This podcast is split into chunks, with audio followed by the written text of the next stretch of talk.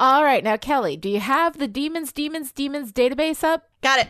Go ahead. Okay, the demon we're looking for is kind of orangey, uh, lies constantly, and likes to rip small children away from their mothers and put them in cages. Okay, got it. And oh, What is it? Bad news? yeah. It's the president. The only way to defeat him is to vote the assholes who protect and defend him out of office. Oh, well, okay, you know that's doable. Yeah, but everybody has to vote. Like, everybody. Well, you guys heard the woman. Go vote!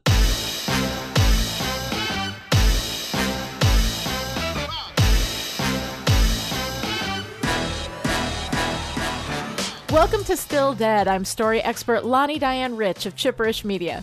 And I'm researcher and Southern Fried Scholar, Dr. Kelly Jones.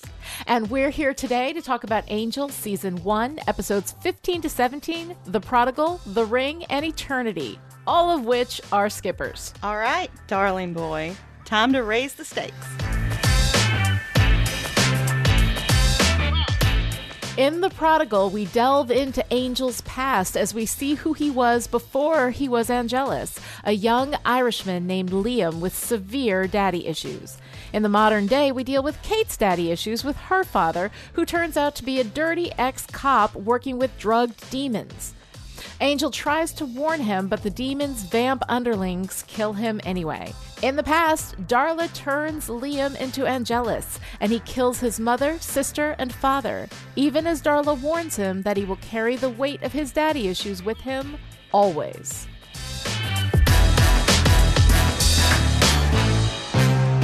The Prodigal aired on February 22nd, 2000. It was directed by Bruce Seth Green, who also directed In the Dark, and will be back to direct just one more episode of Angel, Season 2's The Trial. The Prodigal was written by Tim Minear, who wrote or co wrote 16 episodes of Angel in season 1 through 4. All right, so the prodigal. How, how'd that strike you, Kel? You got a lot of moments of perfect happiness in this one? I, you know what? I actually do. We got a lot of Um, Darla, I'm thinking. Yeah, Yeah. we got a lot of Darla, and um, that's about all I need to be happy. All right, so, So- let's get started. what made you happy? Um, I really enjoy flashbacks in Angel. Mm-hmm. I like seeing Liam and Angelus in olden days. I like seeing all the places and ways that he's lived, and it's really intriguing to think about the transformation we see from Liam to Angelus to Angel. And if this episode had been all Angelus and Darla, I would have called it a watcher. Yeah, I don't know if I would have gone that far. It depends. Like I like the um I like the the flashbacks. It's it's kind of fun to see that. But there isn't Mhm. an actual real like story going on there. And because of that, it kind of, you know, threw me off. Like I if if we're going to go back in time, I want there to be a real story there, like a reason why we're going back. My God, what are you like a narrative expert or something? Yeah, like, you know me. I just like I, I like it when there's an actual story there, and, and a lot of times flashbacks and backstory, it's it's not really about what's happening in the now. And I think they tried to do that here, but didn't quite get it. But we're gonna get to that later. Let's talk about moments of perfect happiness, like Christina Hendricks is the serving girl. Dina Hendricks. Damn oh my straight. God. Yeah. I was so happy to see her. Um, she is one of my major girl crushes, especially when she plays that brilliant con artist on Firefly. on Firefly, Yosef Bridge, right? Yolanda Ooh, Saffron and Bridget. yes. She has Oh, three identities throughout the run. God, she's so great. No, she is really great. And I loved her on Mad Men too. And I think that she's incredible and she's kick ass. So it was really fun to see her. Yeah, it was. And she had a really good line Mm-hmm. when she was talking to Darla about Liam. Mm-hmm. Um, she said, His lies sound pretty when the stars are out, but he forgets every promise he's made when the sun comes up again. And I like that contrast to Angel as we know him now. Mm-hmm. You know, hero in the dark and vulnerable in the sunlight. Yeah. Like I just thought that was that was kind of cool. It is. It is really cool. I enjoyed that a lot. It was really fun to see her. I always enjoy her whenever she shows up anywhere. Um, I also like Darla. I mean, Oh, I got to tell yeah. you, right? Oh yes. so she's pretty fantastic. And we get, of course, our first darling boy. yep. And this is the first I think we've seen Darla since uh, Angel and Buffy, right? The episode so. seven of season one of Buffy. Right? Think That's the so. last time we saw Darla. So Yep. having her come back and being able to see, you know, um, Liam get turned into Angelus is pretty cool.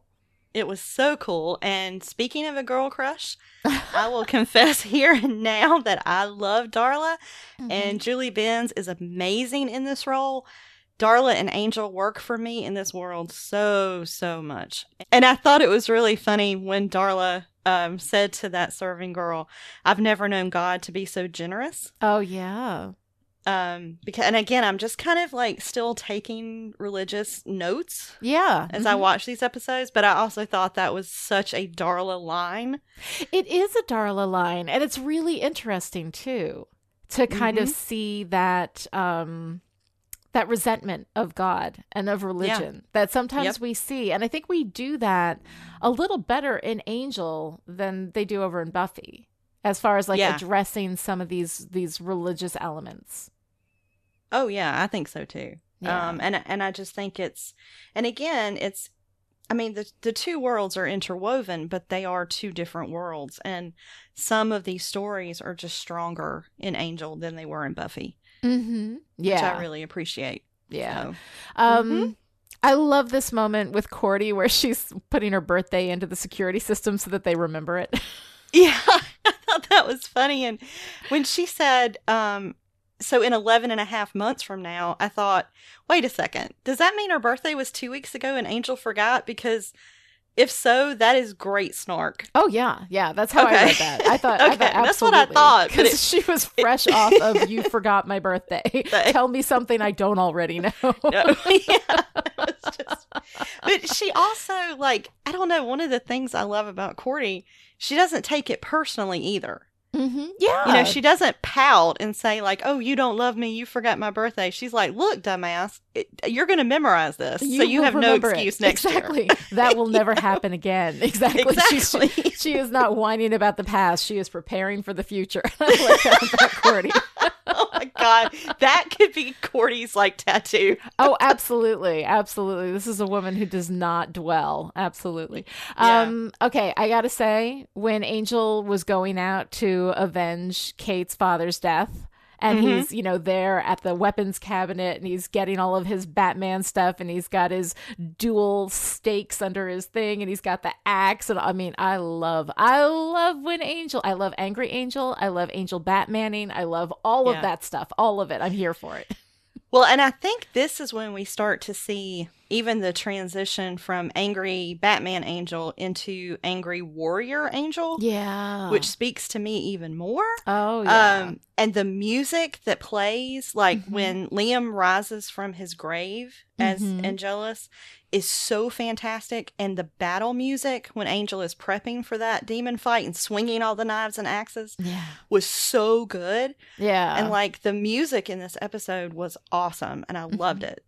Yeah, no, it was. It was really great. I liked that a lot too. Um and actually here is a surprising, you know, favorite moment of perfect happiness, right? Ah, Um Kate slaying the vamp. I Uh. like when she goes there. I mean, I like when she goes there. I like when she's got the gun. She's like, I know this Mm-hmm. won't, you know, this won't hurt you, but this will. And she just slays him. She just, you know, pushes it through his heart, which is hard. I mean, that's tough. You know, that's a Yeah. that's a slayer thing. An average person, you know, cannot necessarily do that. So I kind of really liked. Um, I liked that fight. I liked Angel coming in with his weapons, the whole Batman getup. Um, you know, throwing the axe up in the air while he double stakes the other vamps and then catching the axe. I mean, it's it's showy, you know. yeah, it was good. it. I liked it. I thought it was really good. I'm, I'm usually not a big fan of the fight scenes. The fight scenes to me look like the same thing kind of over and over and over again. Um, But I Mm-hmm. really liked that. I liked all the showmanship of it. It was really fun. yeah, I did too. But then it also really got me thinking because Mhm. lost potential, or Yeah. like, drives me crazy. And now we see Kate. You know, now that she has Yeah. this awareness of demons. We know she's got some good research skills. Yeah. We now know she can fight well enough to stake a vamp, and she's a cop. Mm-hmm. Yeah. So, like, that could have been an incredibly good character role to have on Team Angel. Like there's I so much they could have loved it. done. If she You was like, train me, teach me how to fight these guys. I want to kill them. Like, yeah. Well, I mean, Yeah. what doesn't happen? We can't, you know, we know. can't dwell. We got to be cordy about dwell. it, right? We got to pick That's up and move on. But it is, it is a, a lot of lost potential there because that was a great moment for Kate, and I Yeah, really, really liked that. And I also love Wesley doing Demon CSI, right? But he's wearing that like 19th century doctor's head mirror thing, you know. And I'm like. They have there. There's electricity now. You can have like a little, you know, headgear flashlight or whatever. like- But that was the one that they gave him for graduation at the Watchers Academy. oh, sure. it's sentimental value, right? It has to come from a specific dusty area of a specific dusty storage facility. I guess so. I guess so. But I was like, mm, why do we? Why? You know, there's there's lights. Like why? Why do we got to have the head mirror? But it was cute. It was really cute, and I liked him doing all of the science and everything. It's it's really fun to see Wesley do that. Yeah. It I was. like that. I really Yeah. like that too. So, what do you have to stake? Okay. So the first thing I'm going to stake is about Kate, and it's not even not liking her. This is very specific. But Kate refuses to define her terms. Oh man, When yeah, Angel gonna says- piss you off, that's it. Oh my God. Like Angel says demon, and she says, Oh, no, I can't handle the actual terminology. Just say evil thing, okay? no, no, this is not okay. Because words have fucking meanings, and not all demons are evil. And there's a reason that we call cats cats and dogs dogs, and things need to be defined, God damn it.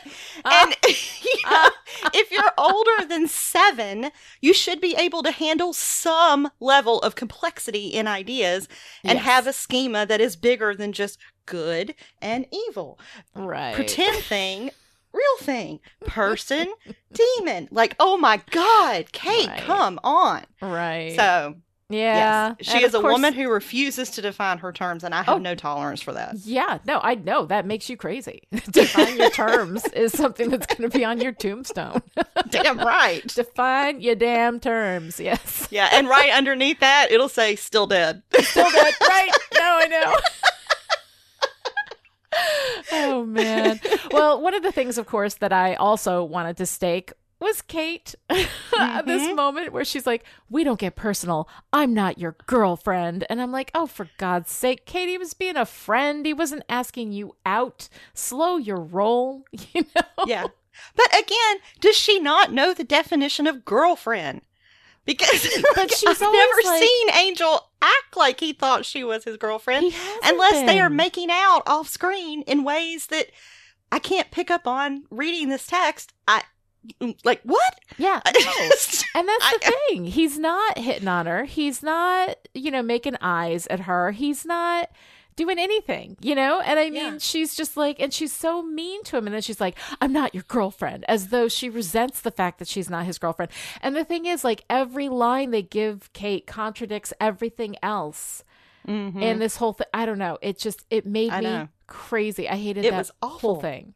it was awful, awful. Yeah. And then later on, you know, when she says, My father was human and you don't know anything about that.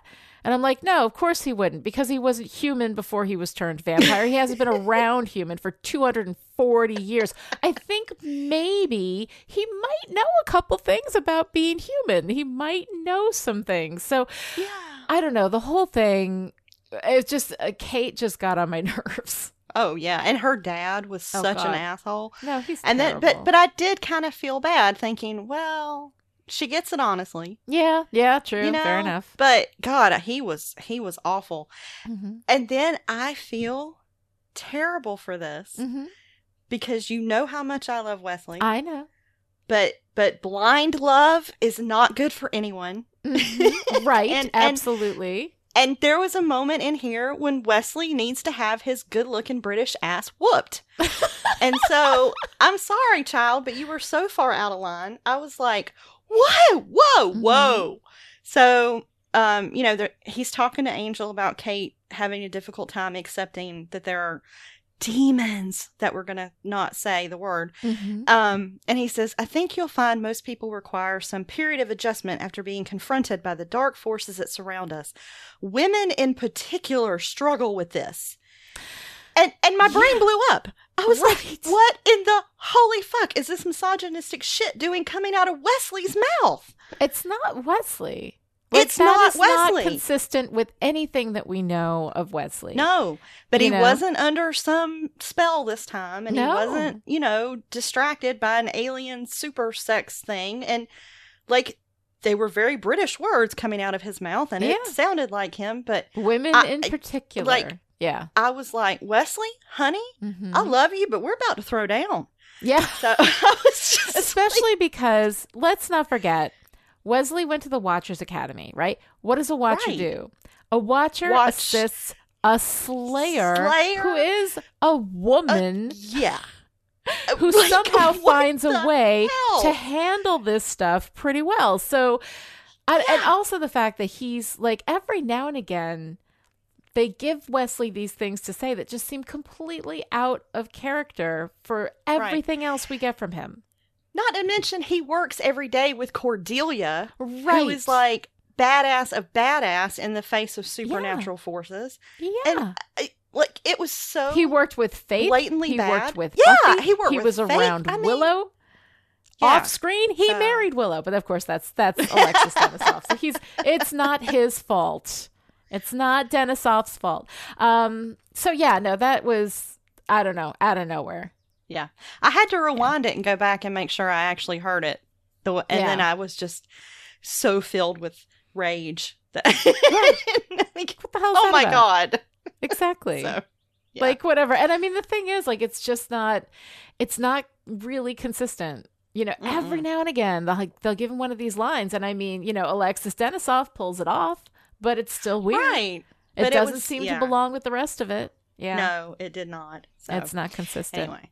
But but even right. though I love him, I have to when it's time to stake, baby, we got to stake. No, absolutely. You got to call him on it. You know, I mean, it's it's in the text, which means that whether we like it or not, Wesley said it. So, Yes. you know. Exactly.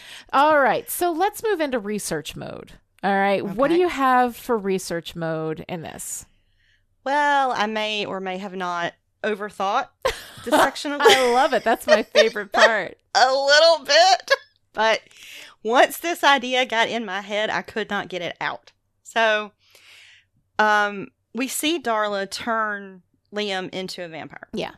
And we actually see the whole process for the Mhm. first time, which we have not seen before the way that we see it here. Yeah. And she bites him, she drinks his blood, and then she rakes her nail across her, you know, cleavage Mm-hmm. and then embraces him and holds his mouth down to her. Yes. And it was this like number one, it was incredibly sexy. It was also somehow maternal, Mhm. given that it it almost is this, you know, visual of breastfeeding. Yeah. And it was so intimate. And then it got me thinking about the way that this has been represented in Buffy and Angel, Mhm. you know, in that moment of siring. yeah. And so we're going to see this same action later from a female vampire when she turns someone, cutting Mhm. across the bosom, the embrace, the feeding. yeah. And then we're going to see examples from male, the male side later, Mhm. where they feed from the wrist. And so, like, and we didn't actually see the moment when Angel sired Penn. So we don't know Mhm. how that was done. Right. But in a show where everything has significance, it seems to me that the part of yourself that you give to the vamp you're siring to feed from has to mean something. right. hmm And, you know, different vampires have very different personalities, but we see the same body part, you know, used kind of divided up by gender, but we don't have a big enough sample to like have a complete data set there. to have Um, a complete like- data set. Well, we I don't. love you. You know, two is a repeat, three is a pattern, and really, I Right. like a sample size of at least like twelve.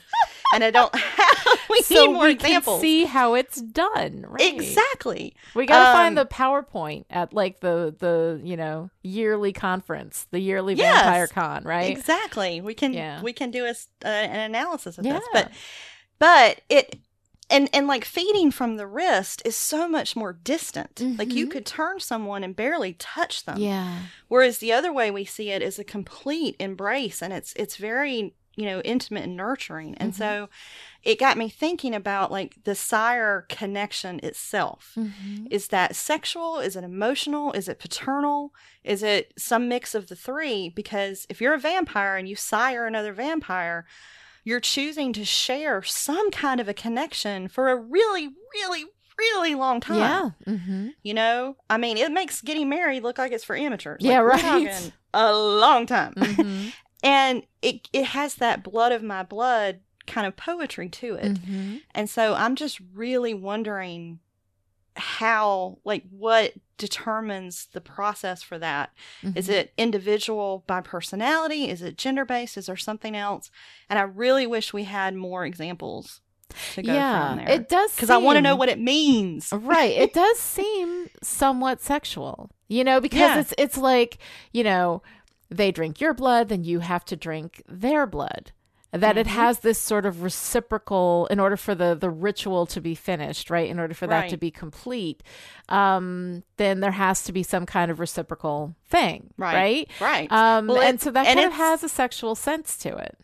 Yeah, I mean it's a taking of self and a giving of self. Yeah. Mm-hmm. And and it's it's very, you know, personal and and then the kind of sire couples that we've seen, you know, Darla sires Angelus, mm-hmm. they're together, sleeping together for a long time. Yeah. And Dru sires Spike, and then mm-hmm. they're together as a couple for a long time. So it's not a clean paternal thing. Yeah. Um, but I'm just I'm really interested in what that means um, for the characters and for the story. Mm-hmm. And of course, I have no answers. No, yeah, I don't think that we have enough. But it's always mm-hmm. an interesting question. Yeah, you know yeah. how they. So do what that, about yeah.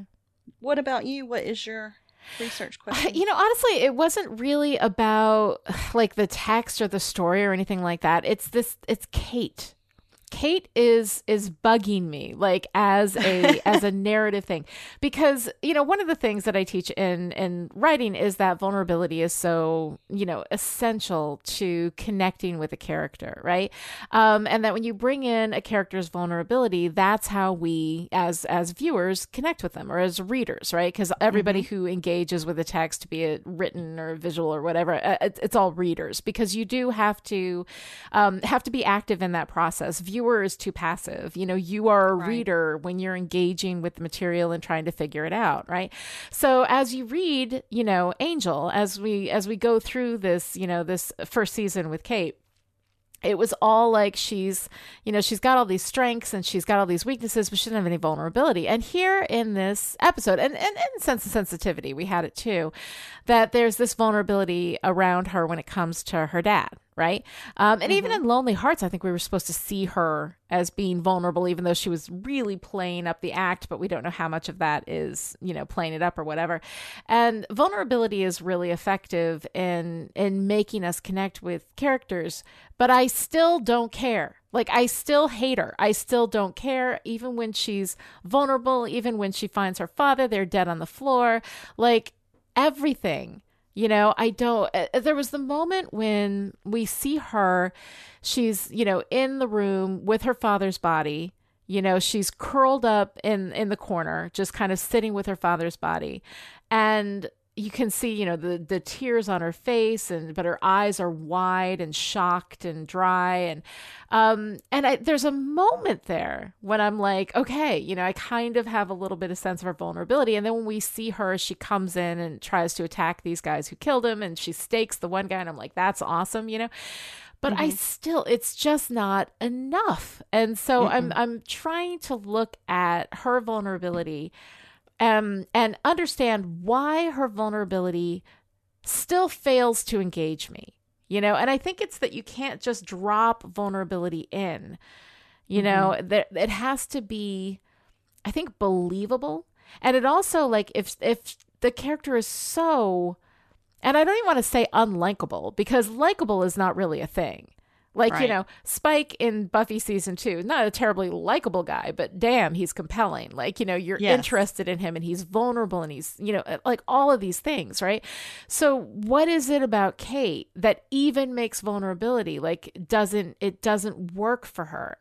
for this character and i'm i've been trying to kind of sort that out so for me that's like the big question. Is it just that she's so incredibly unsympathetic that even when she's in this incredibly vulnerable state, you're still like, whatever, I don't care. Well, I was trying to think about that. Yeah. Um, and I don't know that unsympathetic is even the right word because for me, I think I can work with anything except boring. Yeah. And Kate bores me to death. Well, she Mhm. bores me and she annoys me. Yeah. And those are the only two emotions Mm-hmm. that she brings forth. So boring and annoying, no, Yeah. no. And like even a character I love to hate can make me feel something. Right. Right? Mhm. They, there's like a moment. I mean, even Riley on Buffy Mhm. and Alex on Grey's Anatomy and Mhm. Cyrus Beene on Scandal have their moments. Yeah.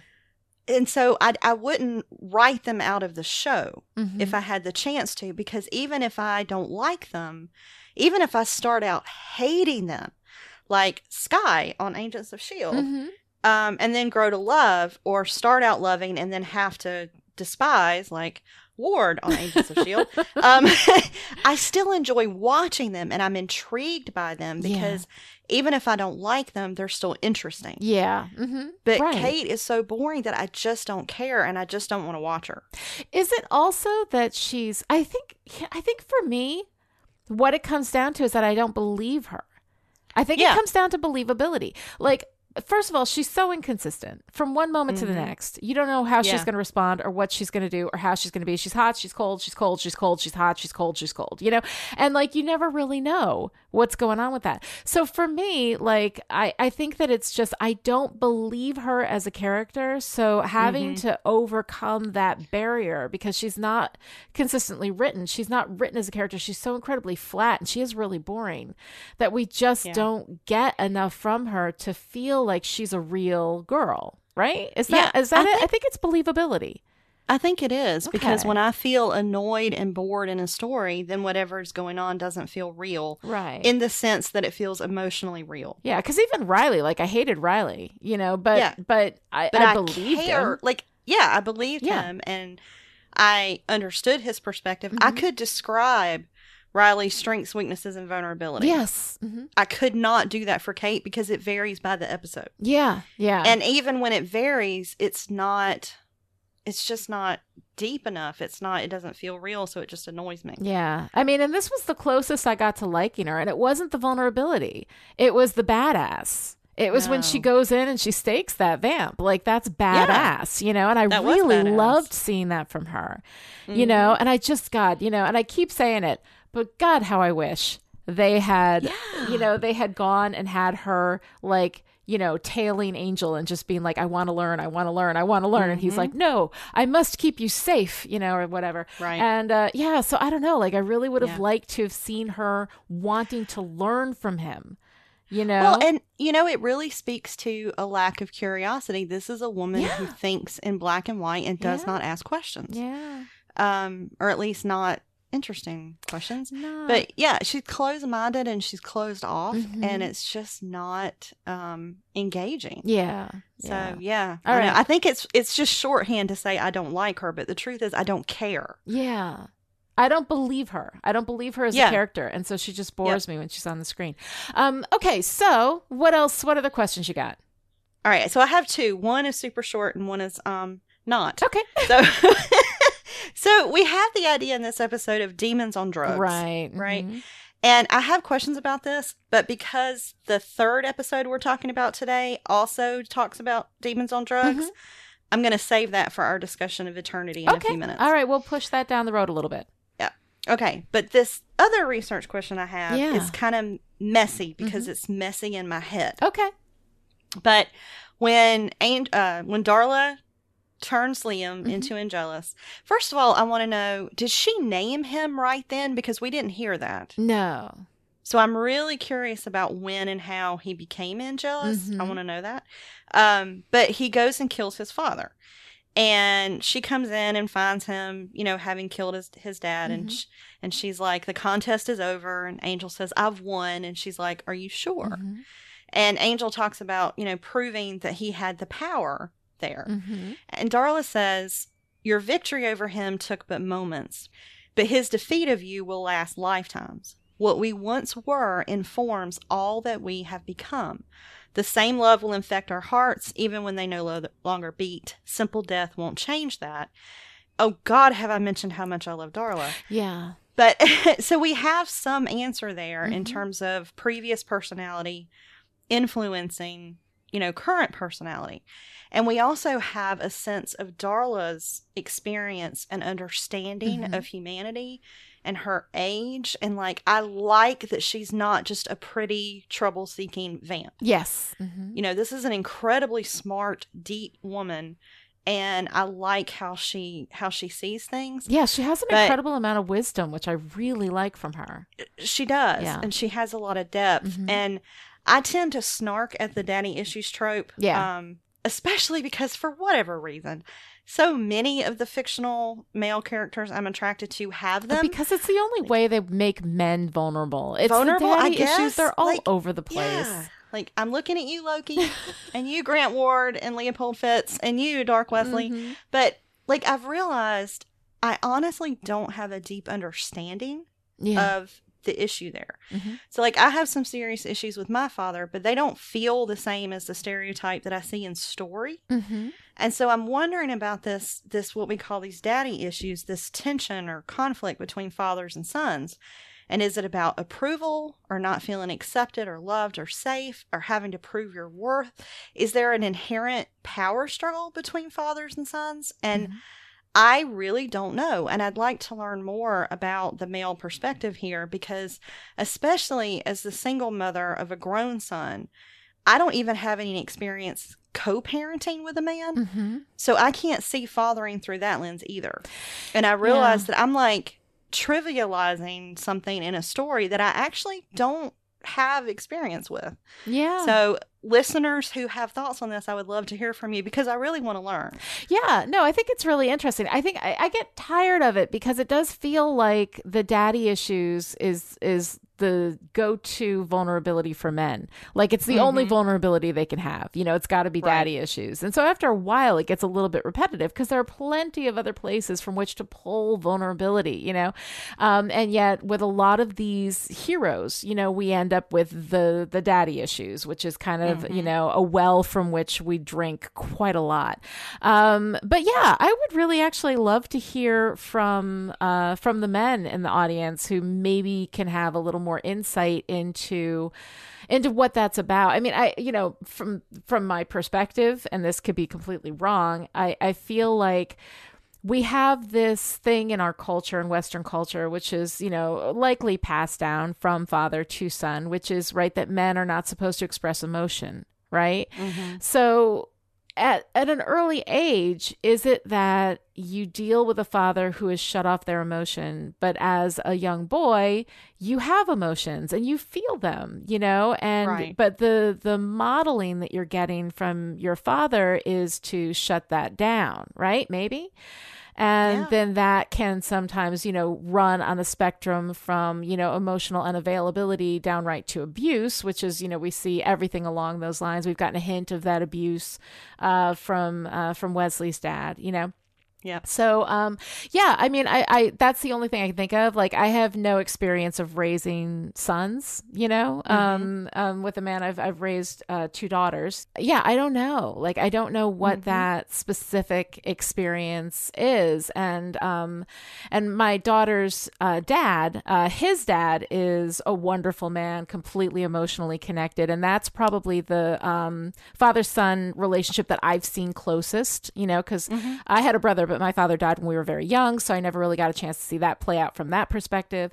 Um, so really, I've only had close up, you know, interaction with one father son relationship, and it was loving and kind and emotionally open and all of these wonderful things. So I haven't seen it either. Um, so I don't know. I mean, I think that's really interesting, and I'd love to get some feedback on that because I'm really I'm out of my depth there too. Yeah, me too. Yeah. So, and and it's just one of the things I appreciate about Angel because it makes me stop and think, oh, I need to learn some more before I decide what's going on here. Yeah. So No, yeah, that's interesting. listener feedback. Come come inform us. I'd love would love to hear it. All right, so that leaves us with one to brood on for the prodigal. And it's fun to see Angel's history. You know, it's always a joy to spend time with Darla. Um, but overall, the prodigal, I don't think does much in the way of storytelling. We get this kind of reflective daddy issues storyline with Kate in the present and Liam slash Angel in the past. But aside from them both being about like disapproving fathers, there isn't much more to reflect on those stories. Like there doesn't seem to be like a full story arc really in either one. They both feel more like just vignettes, you know? Um, Right. So while it is fun to see Angel's past, and I always like kind of getting that history, it doesn't really mesh well, at least for me, with the present day Kate story, which is also kind of a bit of a snooze because I don't really care that much about Kate. Um, So there's some good moments, but aside from getting to see what happens in Angel's past, I don't think there's much here just worth watching. And so that said, let's move on into the ring.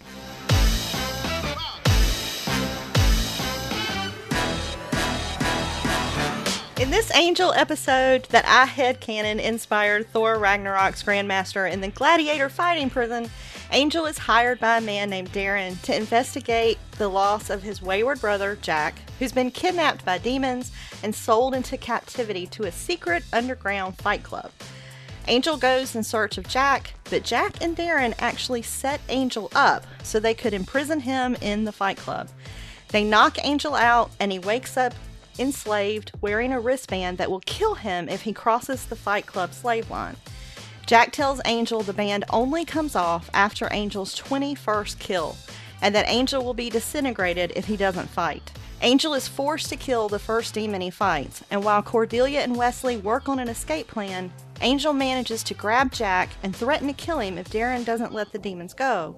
But Darren shoots Jack in cold blood and sells Angel's contract to a lawyer from Wolfram and Hart.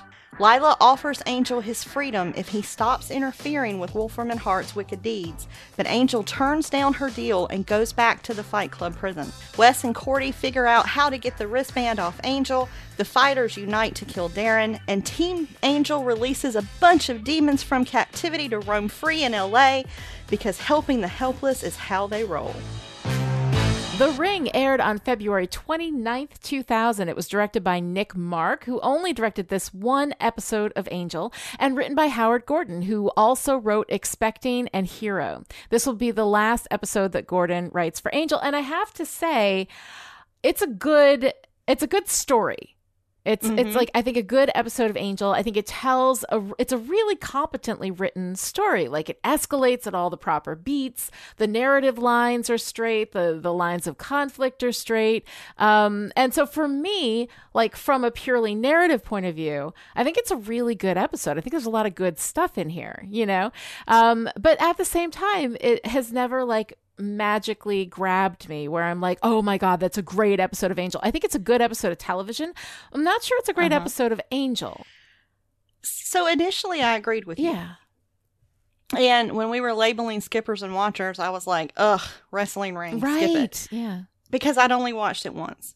And I didn't expect to like it. Yeah. Like, I hate stories about slavery Yeah. and prison, and I hate violence Yeah. and wrestling and boxing and cage fights. All that said, this is actually a really good It episode. is, right? It, it really is. And I ended up feeling about this the way I feel about the Hunger Games Oh, yeah. because I really admired the way that Angel tried to unite the enslaved demons to work together, Mhm.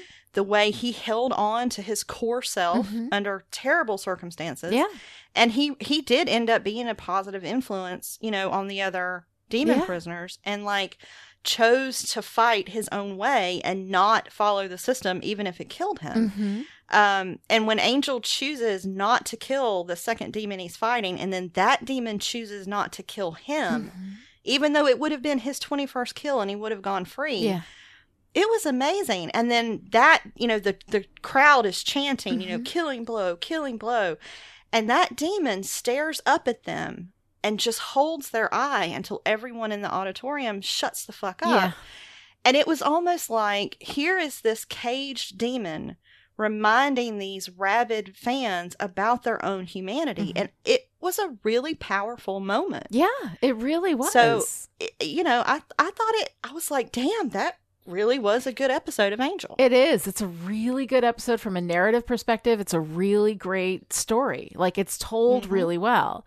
But I just it's never struck me as a particularly like um like great episode of Angel. Like it doesn't it Right. feels like this is a kind of story I mean, you know, swap out the demons, but like this is the kind of thing that you can tell, you know, in a, in a lot of different circumstances. So I don't know, like it didn't it didn't feel like an angel episode to me. It doesn't have the noir detective thing really going for it very much, you know, after the initial, you know, uh, looking for the missing brother and then and then yeah, that's that. true. So but yeah, I, I, don't think, know. like, only in the context of greater knowledge of the show. Right. But the episode it's a good episode of right, television. But the episode by itself, yeah.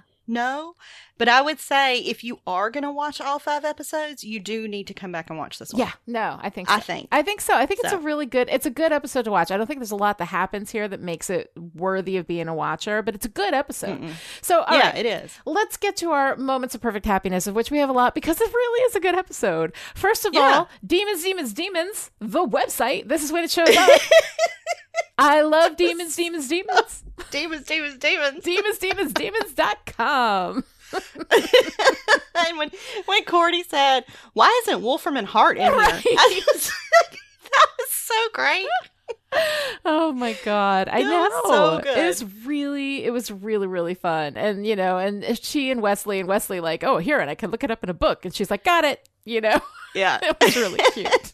it was really cute, and um, and I really liked when there's this kind of quiet moment Mhm. before the fighting. Yeah. in the Fight Club, when Angel, like one of the bully demons slaves, steals another one's food, Mhm. and Angel's like, "Give that back." yeah, and and just stares him down and like quiet angel you know quiet angry steely angel still has no time for bullies Yeah. and i just love that yeah, and then you know wesley like i think this is Oh. the first time we really see wesley step up uh, yeah, his fighting badass side yeah. and when he's like where is my employer Oh, like he's he's tough and he's Yeah. not scared and you can see like a little bit of Wesley's darkness too. You know, Yeah. I mean, first of all, Yeah. comes in with the crossbow, right? Nails the guy in the hand.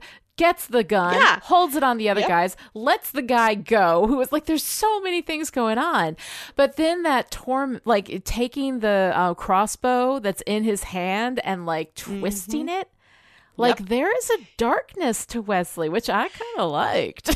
I did too because it's it was almost like shit got real yeah, and Wesley's like, "Okay, Angel is actually genuinely trapped." yes, hmm No, we have no time for politeness or gentility and we have no time for goofiness and god damn it, I'm going to get this done. And yeah, Mhm. I, it I like it. good to watch. I like me some like it. Mm-hmm. badass Wesley. That's my favorite flavor of Wesley. Well, more favorite flavors to come, but so far that's my favorite flavor of Wesley. Um, also, and I have to say, Lilah Morgan, baby. Lilah.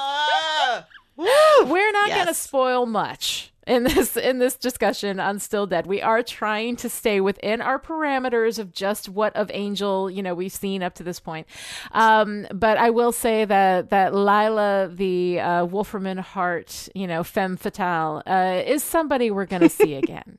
This is not the Would last a- we'll see of Lilah. Would it be a spoiler if I said that Lilah should be an evil queen in a dark fairy tale kingdom? No, I think that's okay. Okay. I think Because I would that. very much like that. Yes.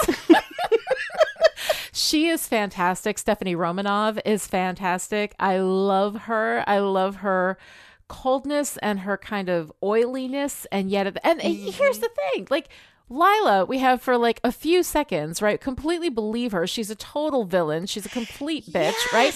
We love her. And Kate, Yes. who we've had all this time with, we just had all this vulnerability from her. We have no time for. Okay. Head canon, Yes. bonus clip at the end of this episode. Lilah and Kate in that ring. Oh man. Kate wouldn't last for a That's half a seconds. second. Lilah, Lilah would, would take her down so her fast. neck in a second. there is no competition. Lilah is bad ass, and I absolutely. I mean, she's completely evil, but I Oh, yeah. love her. I love, I love her. her. Um, I also love the moment with Cordelia where they're type we're putting the demon descriptions into the database, and she's like, "Add a Porsche and hair plugs," and I've dated this guy a lot. Dated this guy a lot. It's like bald, pale, high pitched voice, and she's like, "I've dated that guy a lot." so I really I love that. Um, I love that we have Angel speaking so many languages right he he wakes Yeah. up after being knocked out he's in this you know uh, cage with this other guy and he starts speaking to him in all of these different languages i love when we see angel's education his culture his history like everything he knows i love those elements of him it's so great It is great. It really is great. Mhm. Yeah. He could he could read poetry to the demons and then maybe I could watch the jail scene a little longer. Oh, and- sure. Well, a little poetry from Angel. Those demons would be a swooning. Mhm.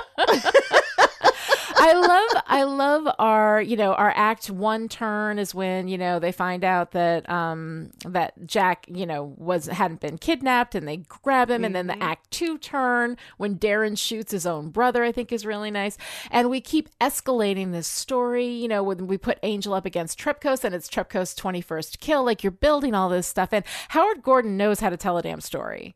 I mean, Oh, I'm yeah. gonna I'm gonna give him that. He knows how to tell a damn story. This is beautifully structured and so nice, and It I is. love all of that.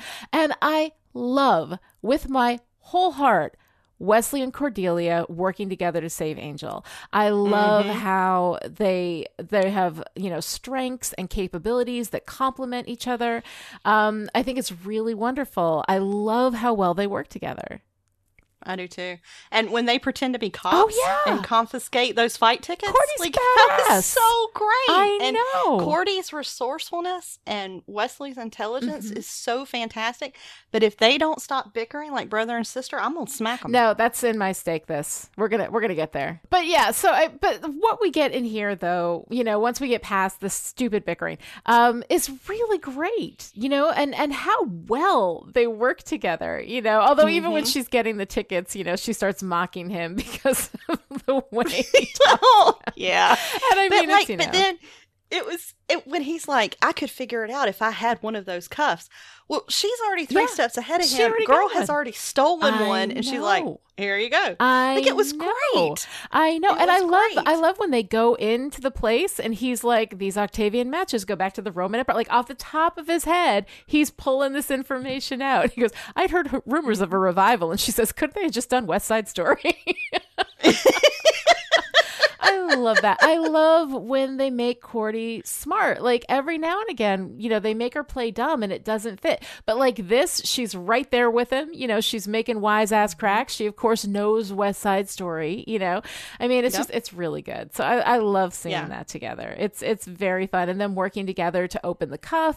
And he's trying to figure everything out, and he's of course getting constantly electrocuted. And then she pulls out the horse hair which I think is fantastic. So like there's so much of them, you know, working together, which is so fantastic, you know, and and I really like that. And also, I mean, it's wonderful when Cordy knocks Darren into the ring.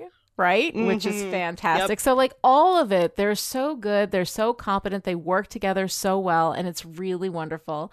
Um, I even love the moment where Darren shoots Jack. It's so Yeah. cold, and yet, well, of course, like he doesn't care, you know. And I think that that's really wonderful.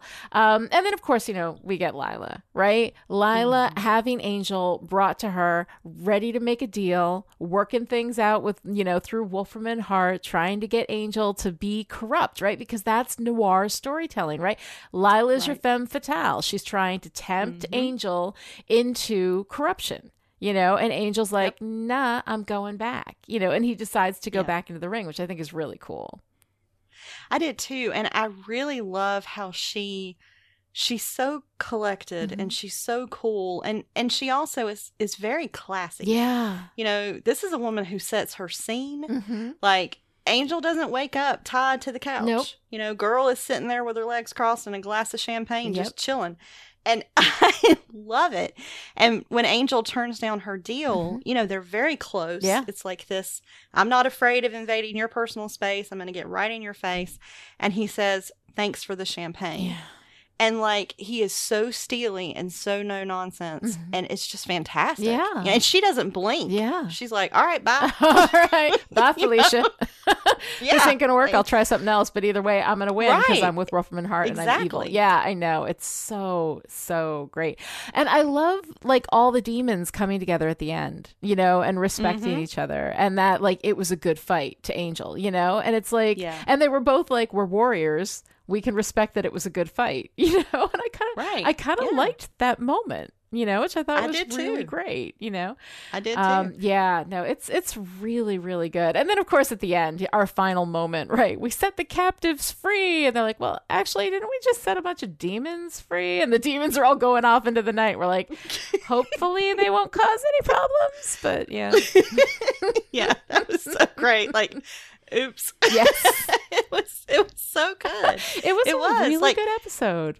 It was good. And if you can make me care this much Yeah. about a story that has those many elements that I hate, Yeah. you are a damn good writer. Yeah, no, it's a really great episode. All right, but even in a great episode, there are stakey things, things that we would Mhm. like to stake.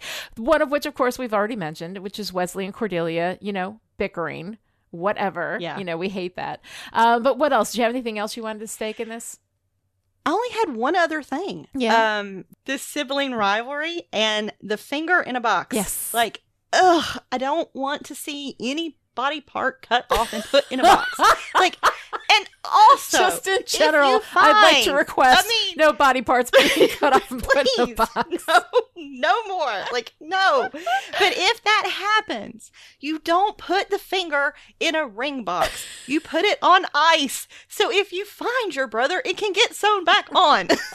like, just ew. I don't want to see it. I don't want to think about it. Right. You should have No. a cooler, not a ring box. Yes. Have a Like, cooler that you put it in and like, yeah. Yes. Yeah. So I want to stake bickering and dismemberment. Okay.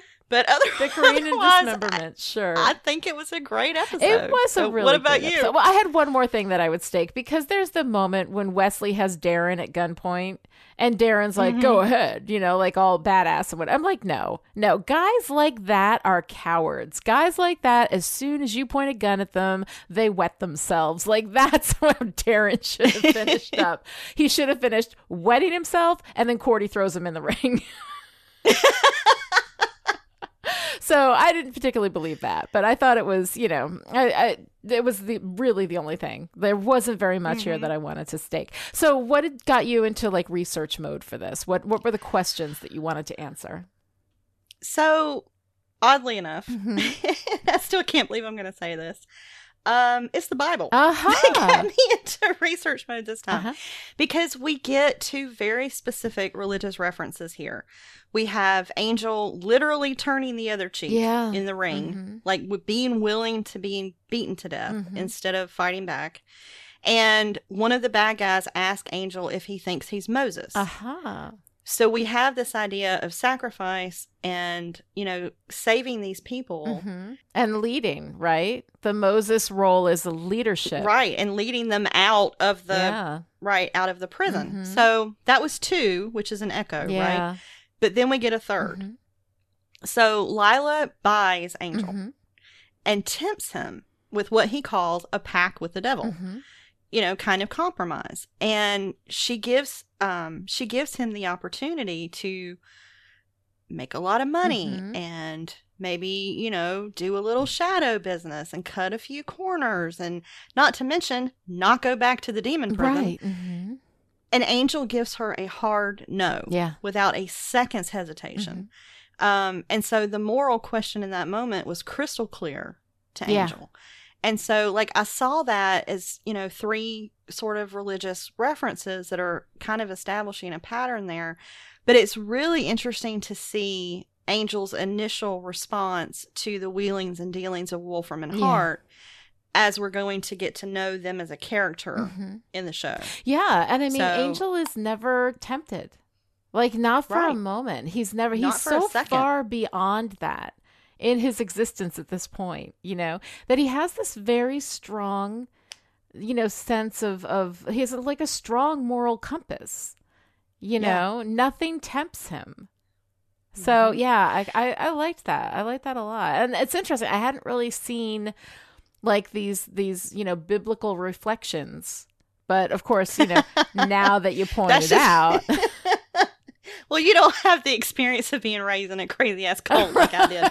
So, like, I don't have the knowledge to explain Uh-huh. it, but I can recognize see it when I see it. right? You see it when it's there. No, absolutely, Right. Yeah, it's interesting because Angel really does kind of have this very saintly, you know, kind of thing. Like he's he's there, Mm-hmm. he's defending the you know the the guy against the bullies. He's you know refusing. He kills the first guy, you know. But I mean that seems almost as much accident as it like he has the knife and it just you Yeah. know. Um, but yeah, but refuses to kill the second guy you know when they're in the middle of that Mhm. fight and everything yeah it's it's you know it's really neat i hadn't i hadn't think i hadn't seen angels like a jesus figure you know but uh but yeah Well, Jesus or Moses, Yeah. but but you have the idea of sacrifice, savior, Yeah. and turning well and resisting temptation. the temptation with the devil yeah, Yeah. all of that Yeah, no, that's interesting So it was it was really interesting. all right kelly so give us our one to brood on what do we got here So I think The Ring turned out to be a really damn good episode. Yeah. Um, we Mhm. see Angel's moral lines and inner strength.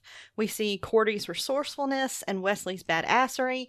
We meet the one and only Lilah Morgan. yeah And while this episode isn't necessarily integral to the overall Angel storyline, after this rewatch, I might call it a watcher.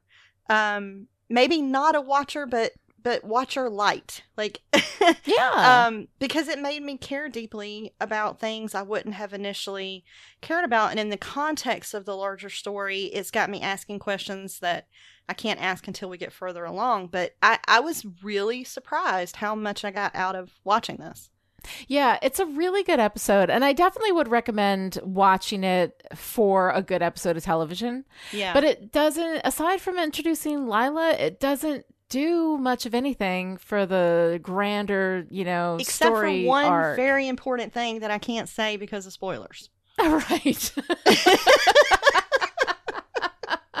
but overall, I it's definitely worth watching. I Yeah. think it's it's you know, but it's it's not something that is essential. Like if you miss the ring, you're not going to be like what later Yes, on. So I mean, and that's kind of like how I'm defining That's the watchers. Like you know, true. so it's one of those things. But it is it is a good episode of television, and of course that will bring us into eternity.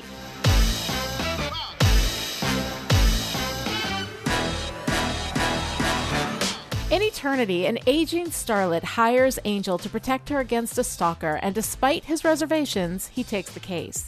When she discovers he's a vampire, she wants to become an actress who never ages. She gets info from Cordelia on how one becomes a vampire, then invites Angel over to drink champagne and doses his drink with a powerful tranquilizer to give him a moment of perfect happiness, which turns him temporarily into Angelus. Wesley and Cordy face down Angelus and save the day, knocking him out and then chaining him to the bed until he returns to his regular, broody hero form. Eternity aired on April 4th, 2000. It was directed by Regis B. Kimble, who only directed this one episode of Angel, and written by Tracey Stern, who also wrote The Bachelor Party. All right, so Eternity. I I don't really care much about this episode. I've never cared much about this episode, but I've got some moments of perfect happiness. There's a couple of things in here that I really liked. Um, one of them is the irony open with uh, trying to escape from Cordelia's play, where we see Yeah. this, you know, close up of of uh, Angel and Wesley. How do we get out of here? We can't escape. It's locked, you know. And then we find out that, of course, they're they're at the play. And then that moment where Angel says, "And I thought I knew eternity," you know. and Cordelia's so bad in that whole thing, you know. And then afterwards, she's trying to ask them what they thought, and they are very, you know, um, diplomatically trying to kind of dodge those questions. Um, and then she starts, she sees Rebecca Lowell, the famous actress, and then talks about the show getting canceled. she says, I was going to pick at them, but I didn't have any comfortable shoes. which I just I love Cordy. Cordy is really really fun. Um, and then of course we have the moment where you know a little bit later on in the episode they're talking about Rebecca Lowell and her kind of you know appeal to Angel, um, and Angel you know not wanting to take the case because he's afraid he'll have sex with her or some I don't even know that that felt a little a little weak to me, but Wesley finally says Angel's moment of true happiness occurred because he was with Buffy. Do you know how rare that is? True happiness. And I'm like, thank you, Wesley, for putting it in the text. It is not about just having sex. Right. It's about sex with the person who you love more than anything in the world. Like Right. that's the moment of true happiness. And- So and, if, um, if I they like could that. even substitute the word from true Yeah. happiness to maybe true love. yeah, But I still don't like that either because you can't help how you feel. right. So if he felt true love, he would become evil, and that is just stupid. It's just a seriously flawed curse. But it It is, is. not a curse about sex. no, it is not a curse about sex. And finally, we have textual acknowledgement of that because it's really annoying. All of Yes. these jokes about Angel can't have sex. Angel can totally have sex. Yeah. Yes, and I hope he does, and I hope that they show it on the show. Um, I loved Cordy figuring out that Rebecca wanted Angel to turn her into a vampire, Mhm. and her explanation to Wesley was hilarious. And Cordy explaining should be a thing. Like, I want that so bad. yeah, she's And, um, fantastic. then when when Angel is is over at Rebecca's, you know, drinking the champagne and getting all cozy, um, Rebecca said, "Cordelia said you saved the world," Mhm. and Angel says, "A couple times, I helped, but I almost had it sucked into hell once too." it's like, oh my god, yeah, Angel trying to tell the story, you know, of his history with Apocalypse. yeah, like I helped, but you know, I almost destroyed the place too. I know, and I love, I love David Boreanaz when he does Drunken Angel. When we see so Angel in a different context, it's always so much fun. Right. I love it. Well, and I loved that too because you had like first you had relaxed Angel, which Mhm. was interesting. yeah, And then you had this this gray area yeah, between Angel and Angelus. right. He's realizing what she wants. He has this very hard edge to him where he's Yeah. like, "Come here," you know, Mhm. grabbing her and dragging her to the refrigerator and like Right. forcing that blood on her to Mhm. try to show her the real horror of what she's asking for yeah, um, because he has no patience with that kind of foolishness. And Yeah, and there was something about being in that middle space between those two states that yeah. I thought was really appealing. You know, Yeah, it was this nice kind of slow move into this darker space. yeah. and it was. really, really fun. And David Boreanaz as Angelus is just freaking fantastic. I oh my god, love when he's Angelus. When he's I. Angelus, he is so good. he is so good, and he's, you know, when he when he tells Rebecca, "Remind me to get the name of your dealer before I kill you." like, Yeah. god, that is so Angelus. Like no, it was, it's so great. And it David was so Boreanaz great. pulling off. I mean, his acting. I Yeah, don't, he doesn't get a lot of credit for how good he is, you know, because a lot of the stuff that he does is really understated. But when he Mhm. gets to, you know, no pun intended, like vamp it up, you know, as Angelus, right? Um, he's he's so good, and he plays all of these, you know, like different gradations, you know, within this character along this spectrum of what he can be, you know Mhm. and uh and it's so interesting and there's so like you could see i mean you know in the in the earlier episode with liam even when Yeah. he was liam he was different you know and you could see how he was different you know but there is a hint of angelus in liam Oh yeah, you know and and, And- there's yeah. a hint of Angel too when you see him with his sister. Yeah. No So, absolutely. Like yeah, it's just it's really good and it's so much fun. I mean I, you know as as we'll talk about a little bit later i'm not a big fan of this whole oh you know he gets drugged and he turns into a jealous thing. It's whatever.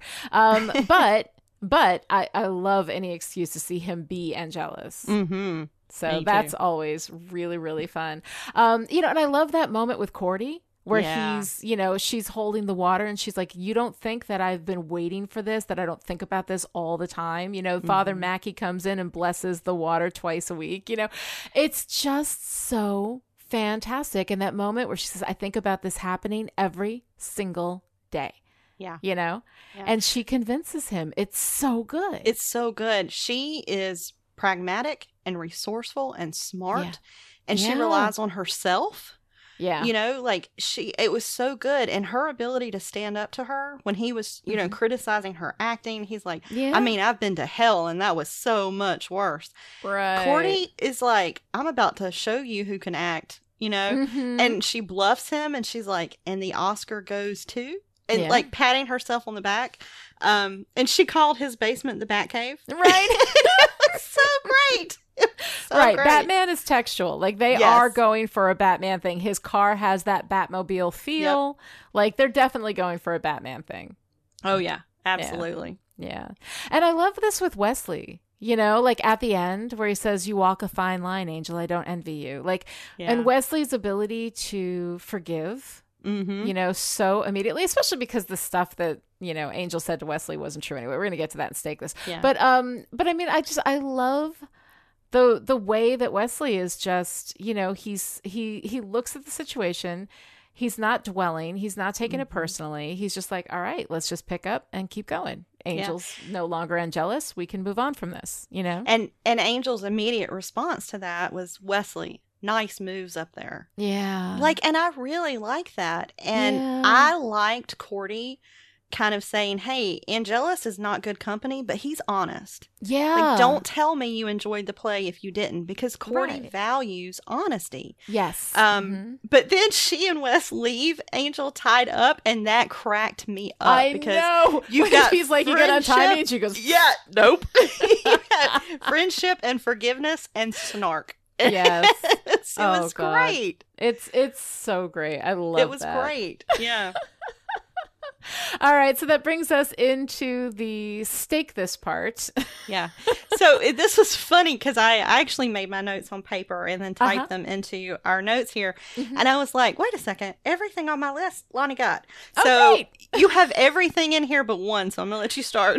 All right, great. I'll go ahead and go through. Uh, first, stop making Cordelia say the one word that she says often. Yes. You know what it is. It starts with an R. It's very annoying. I'm not going to say it. Um, but uh, yeah, the, this is like the second time I think she said it, and it's It not funny, and I don't like it. And they've got to stop making Cordelia say that. Um, and I mean, I understand. You know, we can't be mad at something that was made in you know the year 2000 for not being made in 2018. You know, and I know that there's been a greater sensitivity, and it's a good thing that we are seeing in our culture a greater sensitivity to these kinds of you know dehumanizing words for people. Yeah. At the same time, I'm still like they keep giving it to Cordy, and it bugs me. It bugs me too. I, I do not like it. And there was also this moment that annoyed me from Wesley, right? When Angel is like, Oh, I don't want to take her case. And then he says, Wesley says, he likes her. He's afraid of getting close. And I'm like, Seriously, he met her for like five minutes. It makes more sense for it to be that her problem isn't supernatural.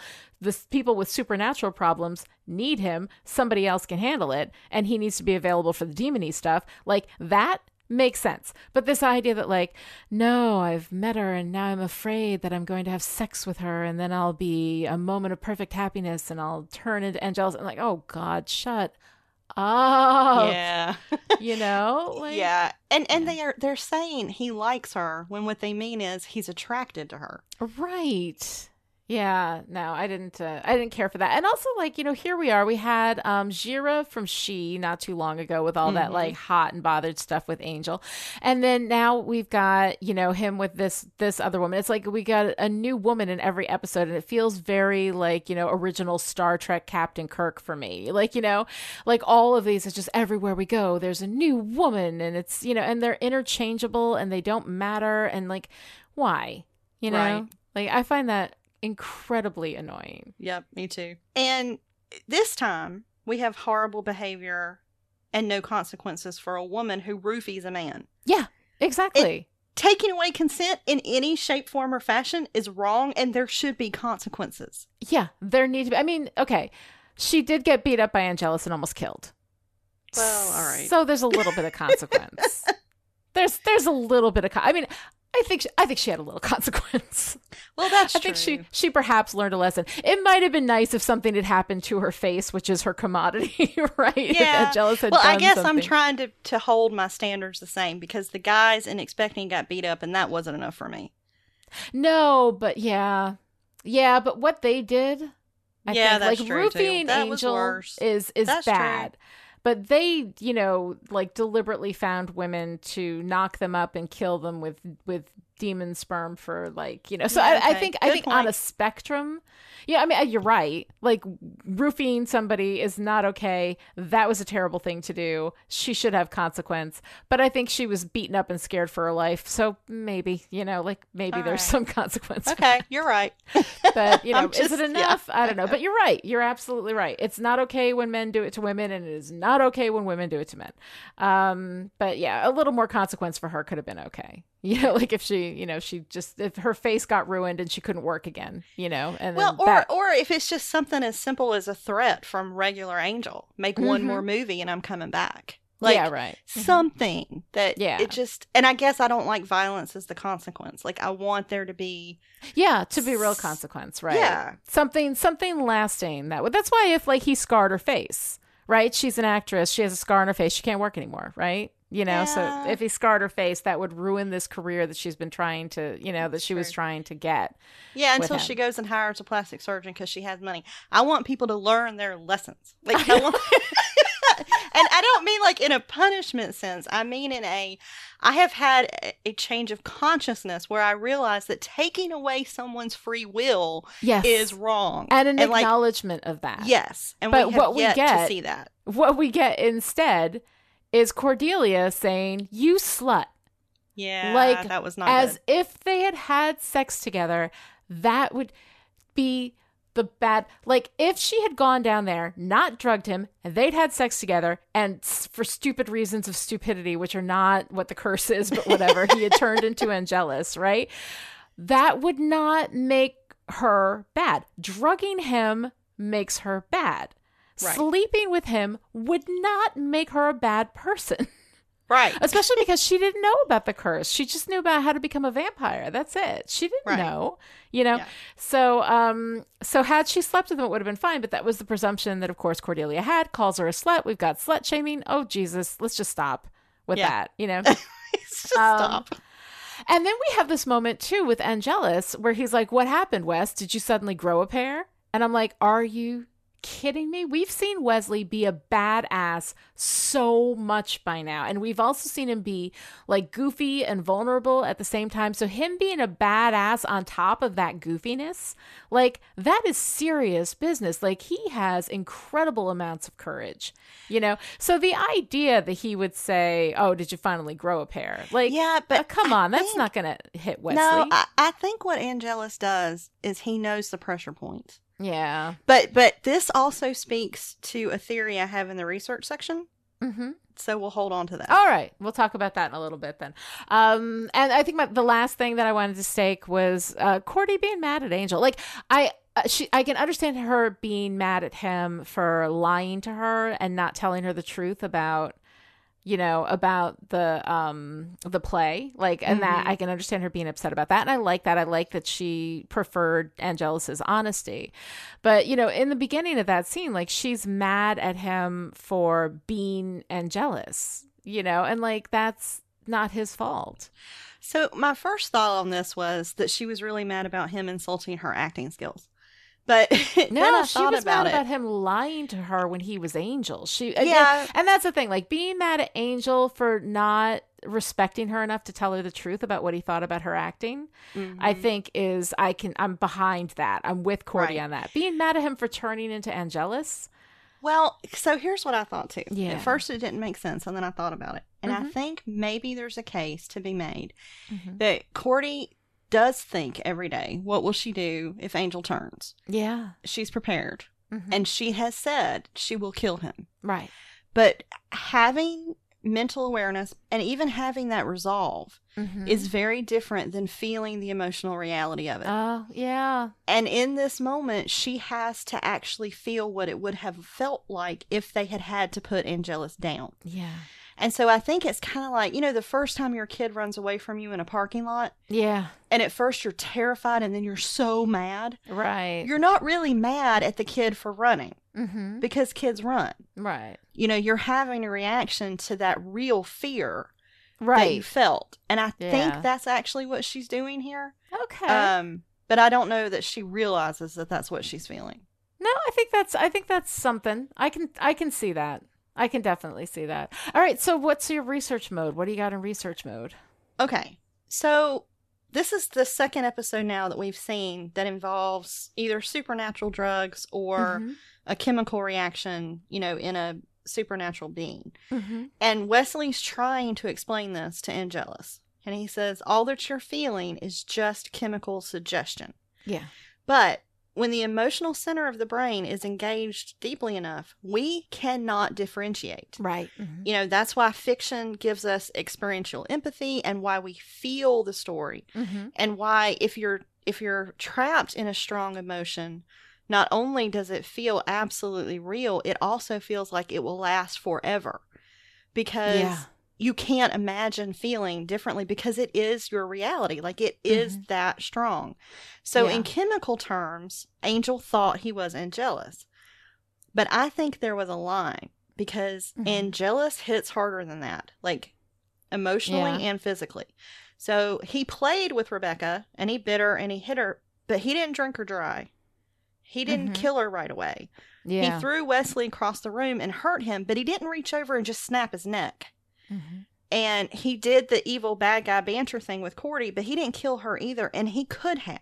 Mhm. Like there was opportunity there to just kill them all, go out in the street and start having fun. Yeah. And so I think Angel was still in there. And and and instead of the usual Angel resisting Angelus, you know, where one is Mhm. dominant over the other, it was kind of a reversal. So Uh-huh. there was enough of it coming through for his inhibitions to be lowered. Mhm. But I I saw a line there. Yeah. Like Angelus was pulling his punches. Yeah, this whole thing doesn't make any sense to me. All right? Mhm. because it is not the moment of happiness that makes him angelus it is the loss of his soul as the result of the moment of happiness right so he had this chemically induced bliss right you know um but he didn't lose his soul because of it so the second Right. half of that didn't happen so i mean i think you're right like but it Yeah, still doesn't this- make any sense to This me This wasn't about losing his soul because Angelus is still in there. It's about the it's about the ability to hold the balance. Yes, it's it's about that resisting temptation, fighting that demon. When his inhibitions were lowered that much, Mm-hmm. all those things that really are still fun for him came out. Hmm. And that has nothing to do with the soul. Like if a human being was on drugs and did something terrible and then got sober, the consequences are still the same. mm-hmm. And that would have been the case here. Um, and, and it would have been cruel and terrible because he didn't choose to take this drug. But I don't think we're we're seeing Angelus in terms of soul and no soul. I think we're seeing Angelus in terms of personality with all of the inhibitions lowered, Mm-hmm. Which is why Angel keeps such tight control of himself all the time. Yeah, I mean, I think that that's as close to an explanation that I can, but it just still doesn't. It still doesn't quite work for me. I've never Yeah. really liked that turn because I always felt like it was a bit. It was a bit too much. I don't feel like that guy is that close to the surface in Angel. You know. Oh, I guess I do. Yeah, I haven't I haven't felt like he was. Um but I also didn't understand you know, Rebecca Lowell's whole thing here. Like she wants to stay young forever, right? So that she can be an actress forever. But she's already over the hill at like what, 29, you know? Yeah. So she's already not getting parts. It's not like being a vampire is going to make her younger, not to mention the fact that, like, I don't know, like, there's only so long that she can do that before somebody figures there's a picture of, you know, a, a Dorian Gray in her attic or whatever, you know? Um, but I mean, also, like, if she's a vampire, she won't be able to shoot in the daytime. So, no daytime shooting. That kind of shuts out some of her opportunities. There's no mirror reflection, um, you know, which is going to kind of give her away to any makeup artist. Like, I don't know. None of it made any sense. What did she think she was going to make happen here, aside from that she was going to stay young? But I don't know. Like it just, it was, it was so stupid. And I Yeah. have never, never cared for this episode very much. And every time I watch it, I'm just like, I don't know. I mean, I love seeing David Boreanaz, you know, vamp up as Angelus. That's always a wonderful thing. So it was just for that alone, it was fun. Mm-hmm. But, Yeah. you know, overall, when we get to the brooding here, the one to brood on, uh, it's not a great episode. And there's nothing here that has any bearing on the greater story. You can skip this and never miss a beat, you know, for the rest of, of Angels. So, you know, I feel pretty strongly this is a fairly solid Oh, yeah. skipper. You I agree with you completely. Yeah. All right. So that brings us to the end of our discussion and the beginning of what's your favorite part. So, Kelly, what's your favorite part? Darla. Oh, yeah. Just Darla, Darla, Darla. Darla, Darla, Darla. Yeah, she is a Yeah. lot of fun. It is really fun to see her. She her. is pretty fantastic. So Yeah. yeah, and and or maybe Darla and Lilah, but yeah, Darla is Yeah. stolen my heart big time, and Yeah. I loved seeing her. Yeah, no, she's a lot of fun. And Julie Yeah. Benz is fantastic. She is. She's so, really what about you? What was job. your favorite part? Oh God, Wesley being a badass. I love Wesley. I have got the biggest crush on Wesley. I just Wesley Oh, Wyndam yeah. Pryce is my guy. Like, I Yep, love him. but He's and I do great. too, but he's Mhm. not. Um, he's not dark enough for me yet. Yeah. I see got- that darkness. I see that when he was it's- taking the the crossbow, you know, a bolt and moving it inside the guy's hand. There's some darkness in Wesley. There is, but it, it's Not dark enough for you Not yet. yet. Not yet. We're getting there, but not yet. and with that, to join in the discussion on Twitter, follow Lani at Lani Diane Rich and me at Dr. Kelly Jones and use the hashtag still dead. For more in depth discussion, visit the Chipperish forums. Go to chipperish.com, click on forums, and join in on the fun. Or you can support Chipperish Media to the tune of $1 a month or more and gain access to the live chat in Discord where you can hang out with me and Kelly and all the Chipperish patrons who were going to pick a Fox for canceling Angel, but they didn't have any comfortable shoes. Visit patreon.com slash chipperish to find out more. You can also show your support for Still Dead by going to Apple Podcasts and giving us a review. That's one of the most effective ways to show support for your favorite podcast. Or you can use your social media platform of choice to tell your friends. Word of mouth is a powerful thing. Yes, it is. And thank you to everyone who has done all of those things. It really does help. We are off next week for Chipperish staff development, but we will be back on July 10th with 5 by 5 and Sanctuary episodes 18 and 19 of season 1. And both of those are watchers because faith. Yay! Oh, God, these are so great. I know, and I cannot wait to have that discussion. So until then, our lives sound pretty when the stars are out, but we forget every promise we've made when the sun comes up again. In this Angel episode that inspired Ragnarok's Grandmaster in the Gladiator fighting prison, Angel is hired Wait, by wait, a man wait. named Dar- oh, The Ragnarok was the gladiator fighting prison was inspired by this episode? I was joking. Oh, okay. I was like, wait a minute. That that This is is information. It's completely new to me. Maybe I better say that it's a joke. You were like, what it did? I should have totally messed with you and been like, yes, Josh Unruh showed me the comic and then it Unruh showed me- connected to And- this other and comic. I would believe you, even though like those comics are sixty years old and this is you know fifteen years old. Anyway, oh my god, I've got to tell Josh. That is so damn funny. I'm like, wait a minute.